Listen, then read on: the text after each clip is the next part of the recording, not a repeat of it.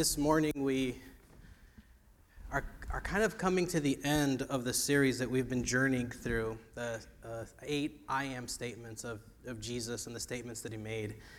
And um, I've stood up here and said to begin every sermon that the reason we're doing this isn't just to know more Bible, right? It's not just to know more about where it's found when Jesus says that he is the bread or he is the light. But like in any relationship, the only way a relationship grows is by intentionally seeking, spending time, quality time with the person we're in that relationship with. And it's the same with Jesus. And, and we understand that Jesus may not speak to us the way our wife or husband speaks to us. And, and Jesus may not audibly speak to us, but there is something about when you spend time with God that the Spirit of God does fill you and is present. And none of us can really explain that other than to say that we've been there, we've experienced it. And that's why we gather here on Saturday mornings. It's to worship that God, but it's also to learn more about who God is and who Jesus is, because we believe, and you'll see in the sermon here, that to know God and to know Christ is to experience life in its fullness. And we want to be a part of the community of people who experience Christ now and also into eternity. Let's bow our heads and have a word of prayer. Dear Heavenly Father, we, um, we are all here for different reasons. There are some here who would rather be somewhere else. But Father, we know that we are here and you are here. And so my prayer now is that as we read these words that we've read hundreds of times, it's my prayer that you would speak into each person exactly what they need to hear this morning. So that as we leave this place, we would leave a little bit more or a little bit closer to who you want us to be. In the name of Jesus, we pray. Amen. So there's this passage that's on the screen that you have all heard a bunch of times if you've grown up in the church. It's nothing new, it's easy, right? This sermon can literally be preached in probably 90 seconds because it's right there. It says, Jesus is the way, the truth, and the life. And he says, No one comes to the Father except through Jesus. Period the end, go home and have an early lunch. I mean, isn't, isn't that the truth? See, the, the difficulty with being a preacher sometimes is that some passages are so simple and you already know what the end is. Why would you subject the church to sit through 20, 30, or 40 minutes worth of teaching? So, what I'm going to do this morning is we are going to get to this verse, but we're going to look at the whole passage to kind of see why Jesus is saying what he is saying. I promise I won't go 30 minutes today. I don't think, but that's what I always say. But we're just going to spend a few moments just looking at this passage in its entirety and understanding why Jesus is saying this, what it means for us, and how we can participate in what this means. So let's just jump right in. And verse 1 in John chapter 14 says this Jesus says, Do not let your hearts be troubled. Now, when do we hear this passage often? When we get together for what? Funerals or memorials, right? So this is a comfort text. This is a passage that's in Scripture that we often come to because we know that Jesus is about to say something whose sole purpose is to bring you comfort and hope and take fear away from you. So Jesus is having this conversation with his disciples. Do you know where they're going on the way to where? The store? On their way to potluck? No, Jesus is having this conversation after they've had the Last Supper, and now Jesus is on his way with the disciples to the Garden of Gethsemane, where Jesus knows that he is about to be arrested, beaten, and ultimately crucified.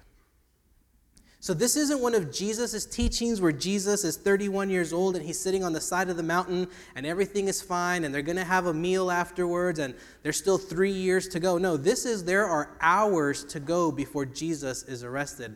Now, I know that you may not believe me, but when I was in high school, I was a pretty awesome athlete. Just kidding. That's a, that's a pastor joke. But I did play sports. And um, the sport that I played uh, my freshman year was football, and I'd never played football in an organized way, right? My parents, I mean, I, I was lucky I was able to play in high school because, you know, it was after school and I walked home, so it was fine, right? My mom and dad didn't have to worry about it. They didn't have to pay any money back then. We did fundraising, right? So I'd never played football before, never put on a football helmet, never put on shoulder pads. Um, I didn't know, I, I didn't know anything about, I mean, I watched it on TV, but I didn't know anything about what slots were called. I didn't know anything. I was, I was embarrassing, but I still got to play. But I be, before every single game, I would get so nervous. It was that feeling inside you that was almost crippling and paralyzing, probably because I wasn't the biggest guy. I mean, I, I, practiced, I knew the plays, but I just wasn't, you know, I wasn't like those kids out there that were so excited to go out there and just like start hitting everyone. And I, that wasn't, that's not my personality. You know, I was trying not to get hit, right? Because it hurts. But it was just this nervousness that was almost debilitating. And, and ironically, it goes away the moment you first get hit, right? So there's a pros and cons to that. But that's all I could think about. I couldn't think about the plays. I couldn't think about winning. I couldn't visualize winning or any of that because I was so nervous. I couldn't even care what my friends were saying around me because all I could think about is how nervous I was and how, in a sense, afraid I was to even get onto that football field. And we have this in different times in our lives. You do this when you have a difficult time in your marriage at home and all you can think about is your own problem. Maybe you have a difficult time at work and all you can think about is how difficult it is for you to work with this person or that person. So, when you and I are going through these difficult times in our lives, oftentimes that's all you think about. And, it, and we become obsessive and it just takes over our entire thinking and mind. And when we're in those states, we usually aren't worried about the other people in our life. When we're so consumed with our own worries and anxieties, when we're only worried about the, the stuff that you have to go through, it's hard to worry about other people. Now, we see this. We've all worked with someone who maybe they're having a difficult time at home and they're just really short with us and they're upset with us and they just get on to, uh, you know, they get on our backs for everything. And then you realize, oh, there was something going on, something else going on, and this was just like the overflow of what's been happening. People that struggle or sometimes with um, with illnesses, sometimes they don't like to tell people about their illness, and all we see is what's on the surface, and there's, there's sadness or there's anger, and we think, well, well, they're just in a mood this week or today. You see, because what affects us, then it affects other people because we don't really know how to just like keep it within ourselves. Does that make sense? Like some of you have known, like when I'm going through a difficult time, at least Bob will always be like, "What's wrong?" Like, you know, he says, he's like, "Why in a mood?" And I say, I'm not. Leave me alone. Get out of here. But, but we can see that. All right? And, and the reason I'm talking about all of this is because Jesus in John chapter 14 gives us a prescription for how to live our life even in the midst of the most troubling and difficult circumstances of our lives. Jesus was on his way to his death, and we may feel like we're about to die in our life situations, but Jesus was actually going to his death. And I know some of you are saying, well, yeah, but Jesus, Jesus doesn't know what my sister-in-law is like, or Jesus doesn't know what my marriage is like, or Jesus doesn't know what my boss is like. Jesus still wins because he was about to die. So Jesus' heaviness was worse than anything we could experience. And Jesus, in the midst of knowing what's about to happen, tells his disciples, do not let your hearts be troubled. He says, believe in God believe also in me. Don't worry about all the stuff that's going on. Just believe in God and believe in me. Jesus was giving them something secure and stable to hold on to. Jesus is the anchor of our faith. Jesus is the one thing in this world that isn't going to waver and isn't going to go away. You know, we live in a, in a society um, where there is so much uncertainty, right? So politics is always during during the, the election election season, presidential usually, because local stuff we don't ever really talk about. Um, but generally, what I've experienced in the last 10 years, 12 years of doing ministry is that during election time is when people start beginning to say, like, well, is this the president that's going to bring the end? Or, or don't vote for this guy, or don't vote for this girl, or, you know, because now it's right, both.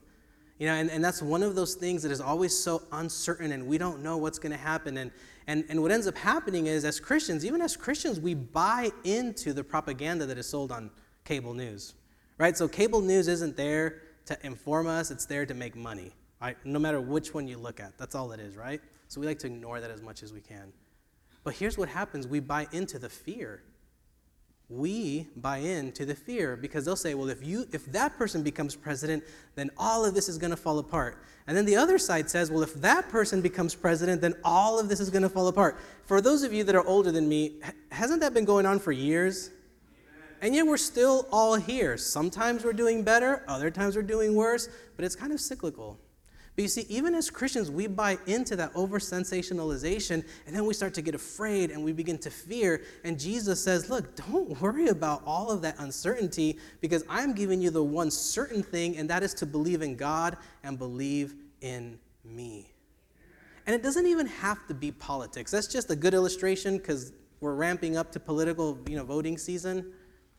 But it can just be normal stuff in your life. How many of us have ever experienced this, all this tribulation and hardship in our relationships, and we just feel like, look, we're, we're drowning here?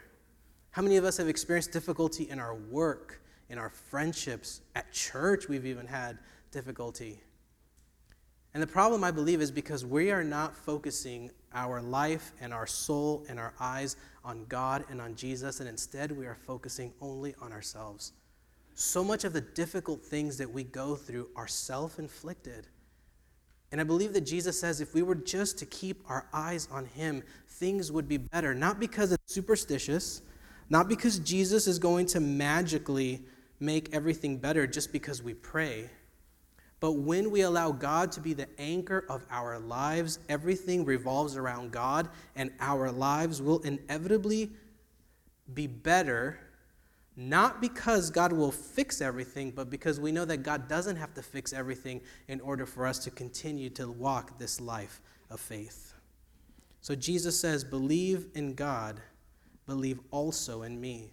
This is the antidote to troubled times. Believing in God is the medicine for our hearts that we need when things are difficult. And the reason this is important is because Jesus says, and I don't know if I have this up here. Nope, I don't. In John chapter 17, verse 15, Jesus prays this prayer just to show you that we don't have to just want to escape this world and go to heaven right away, right? Because you can begin to experience God here. But Jesus says this prayer in John 17, verse 15. Jesus prays to God, I am not asking that you take them out of the world but I ask you to protect them from the evil one. You see, your life here on earth isn't just something that you have to get through, it's a life that you get to live. Jesus creates you to live in this place and in this time for God's joy and for God's glory. I know that's some theological, really thick and dense language. But you see, you are here because God dreamt of you and wants you to be alive. And as difficult as life is, God says, Don't worry about the difficulty, just keep your eyes on me. And Jesus Himself, His prayer for you and for me is that through the difficulty and through the turmoil, God's prayer is that you would be protected.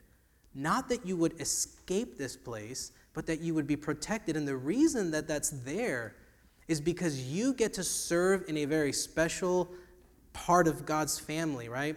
As Christians, we get to be image bearers of the God who creates all things. Last week, we talked about how you, Jesus calls you the light of the world.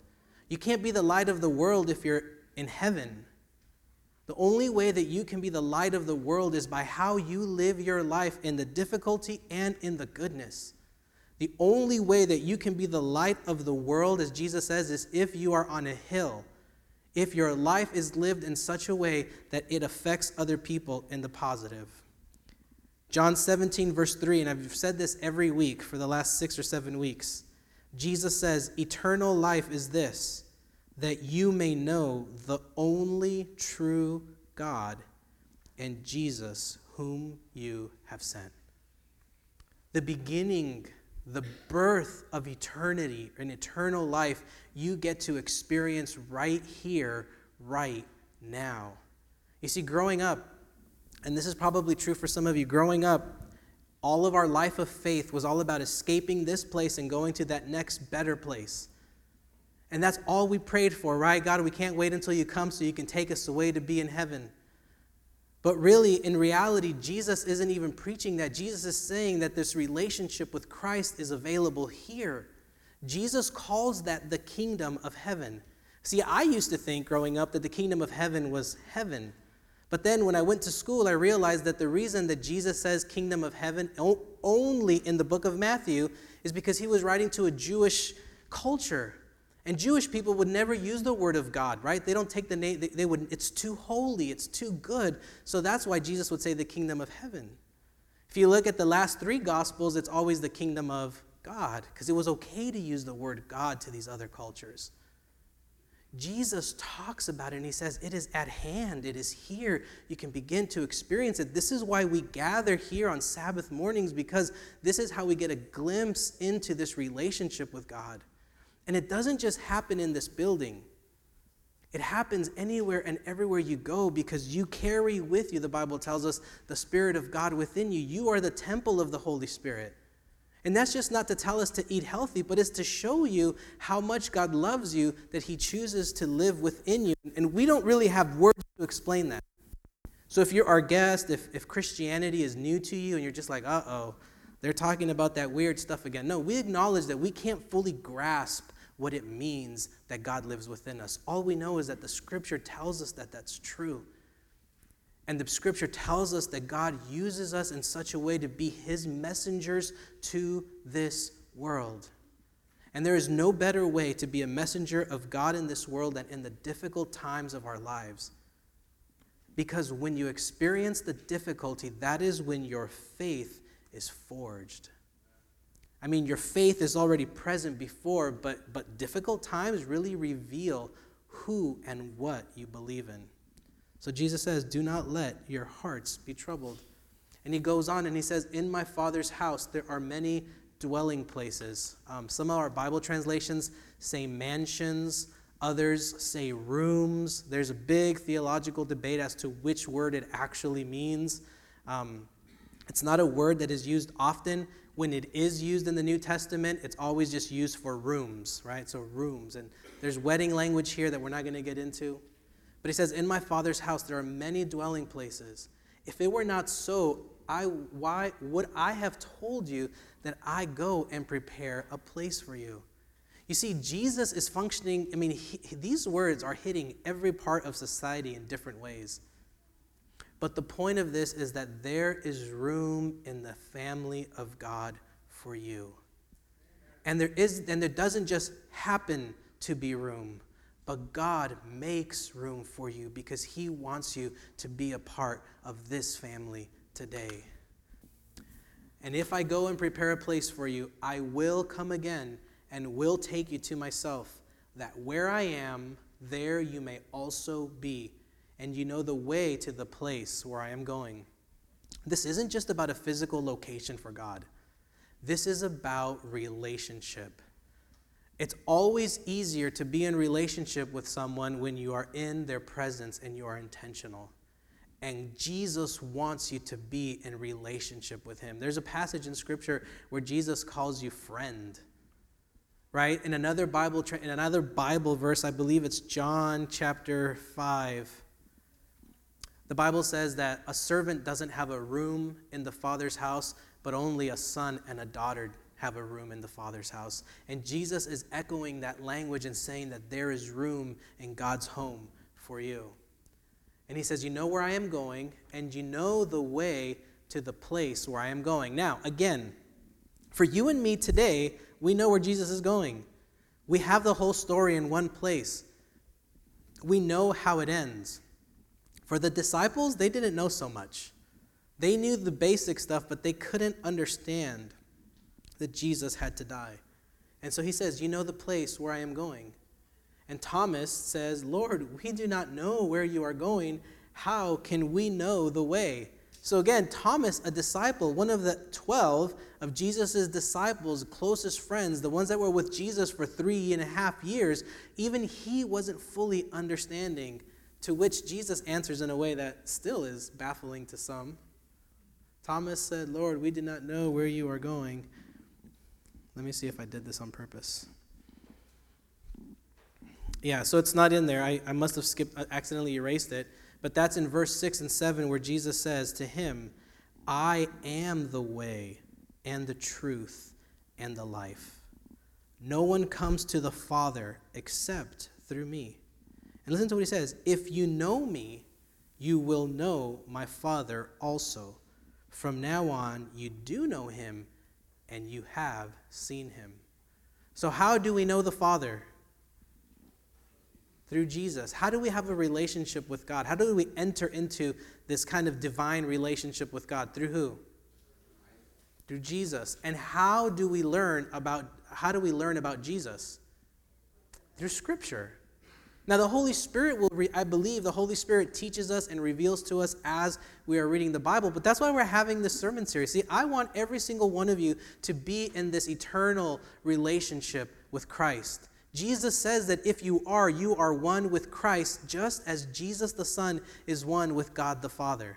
Again, language that baffles even the smartest people. But we're doing this because I believe that if you can enter into this relationship with Christ, first of all, not only is your assurance of salvation is, is cemented, but also because it will improve your life tremendously.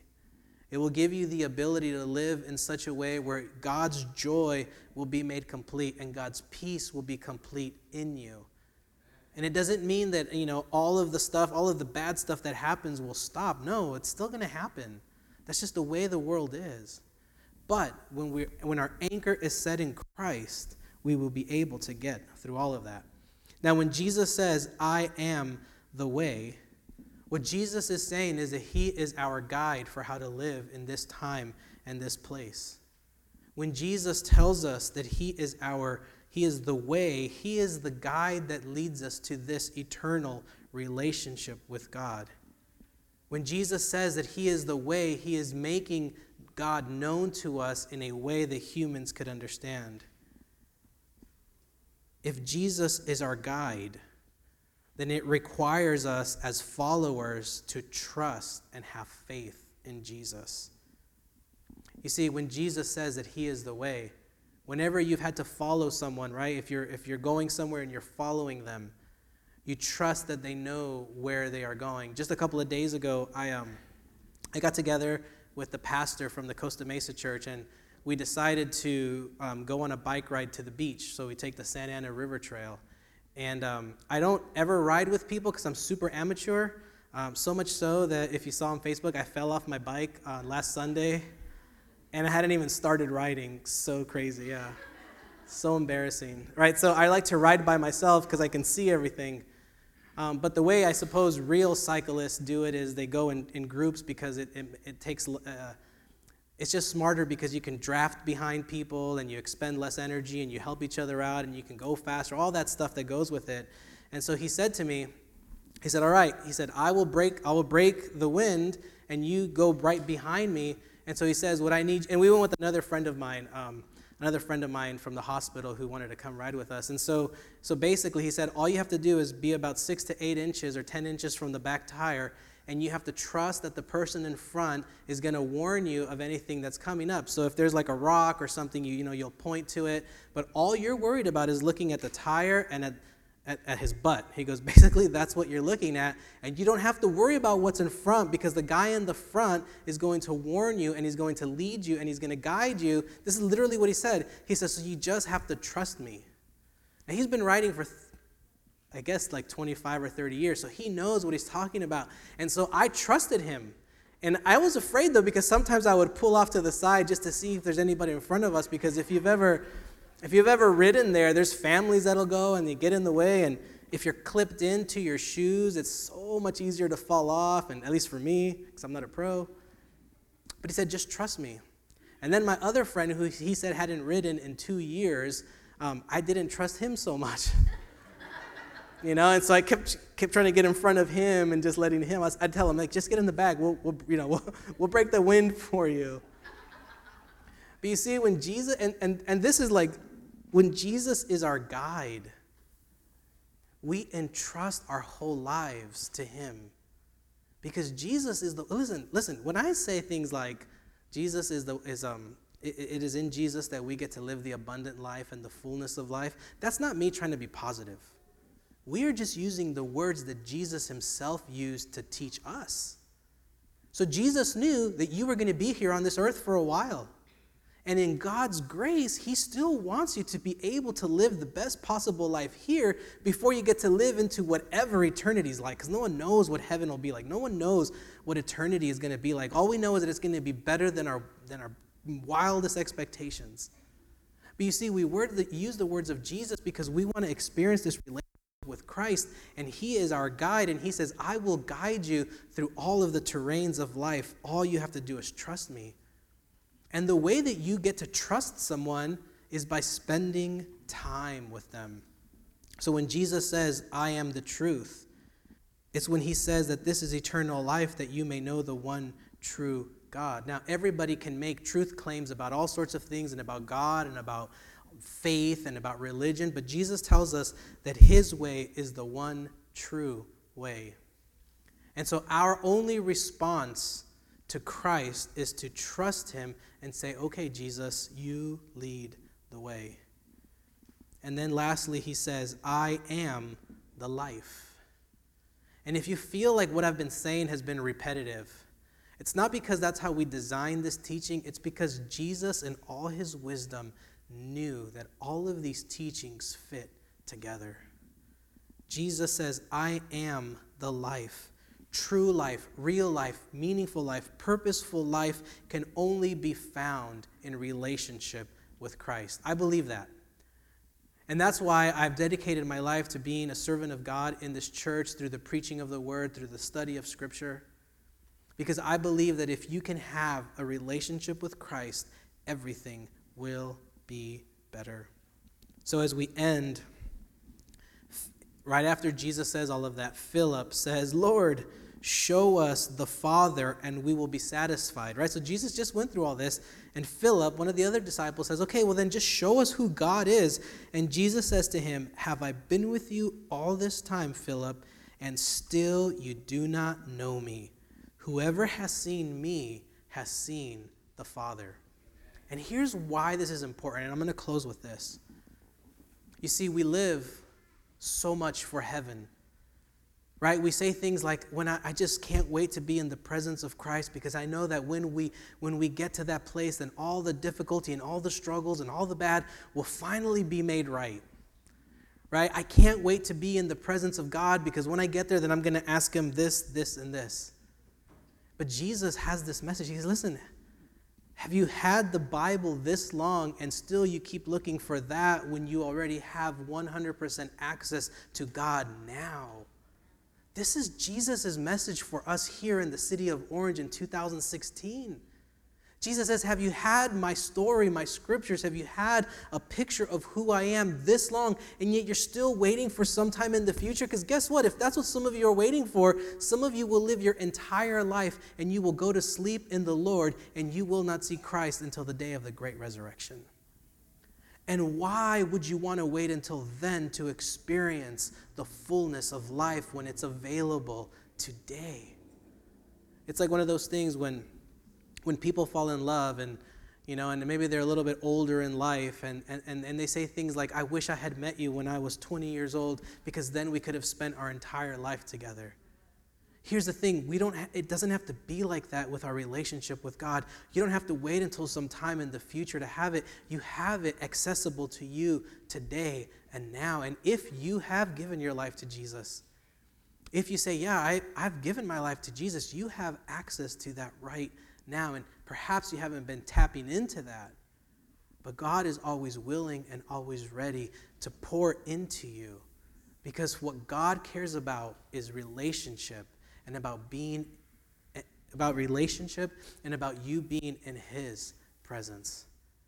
And so as we as we are getting kind of to the end of this sermon series, I just want to keep reminding you and encouraging you and inviting you spend time in the scriptures.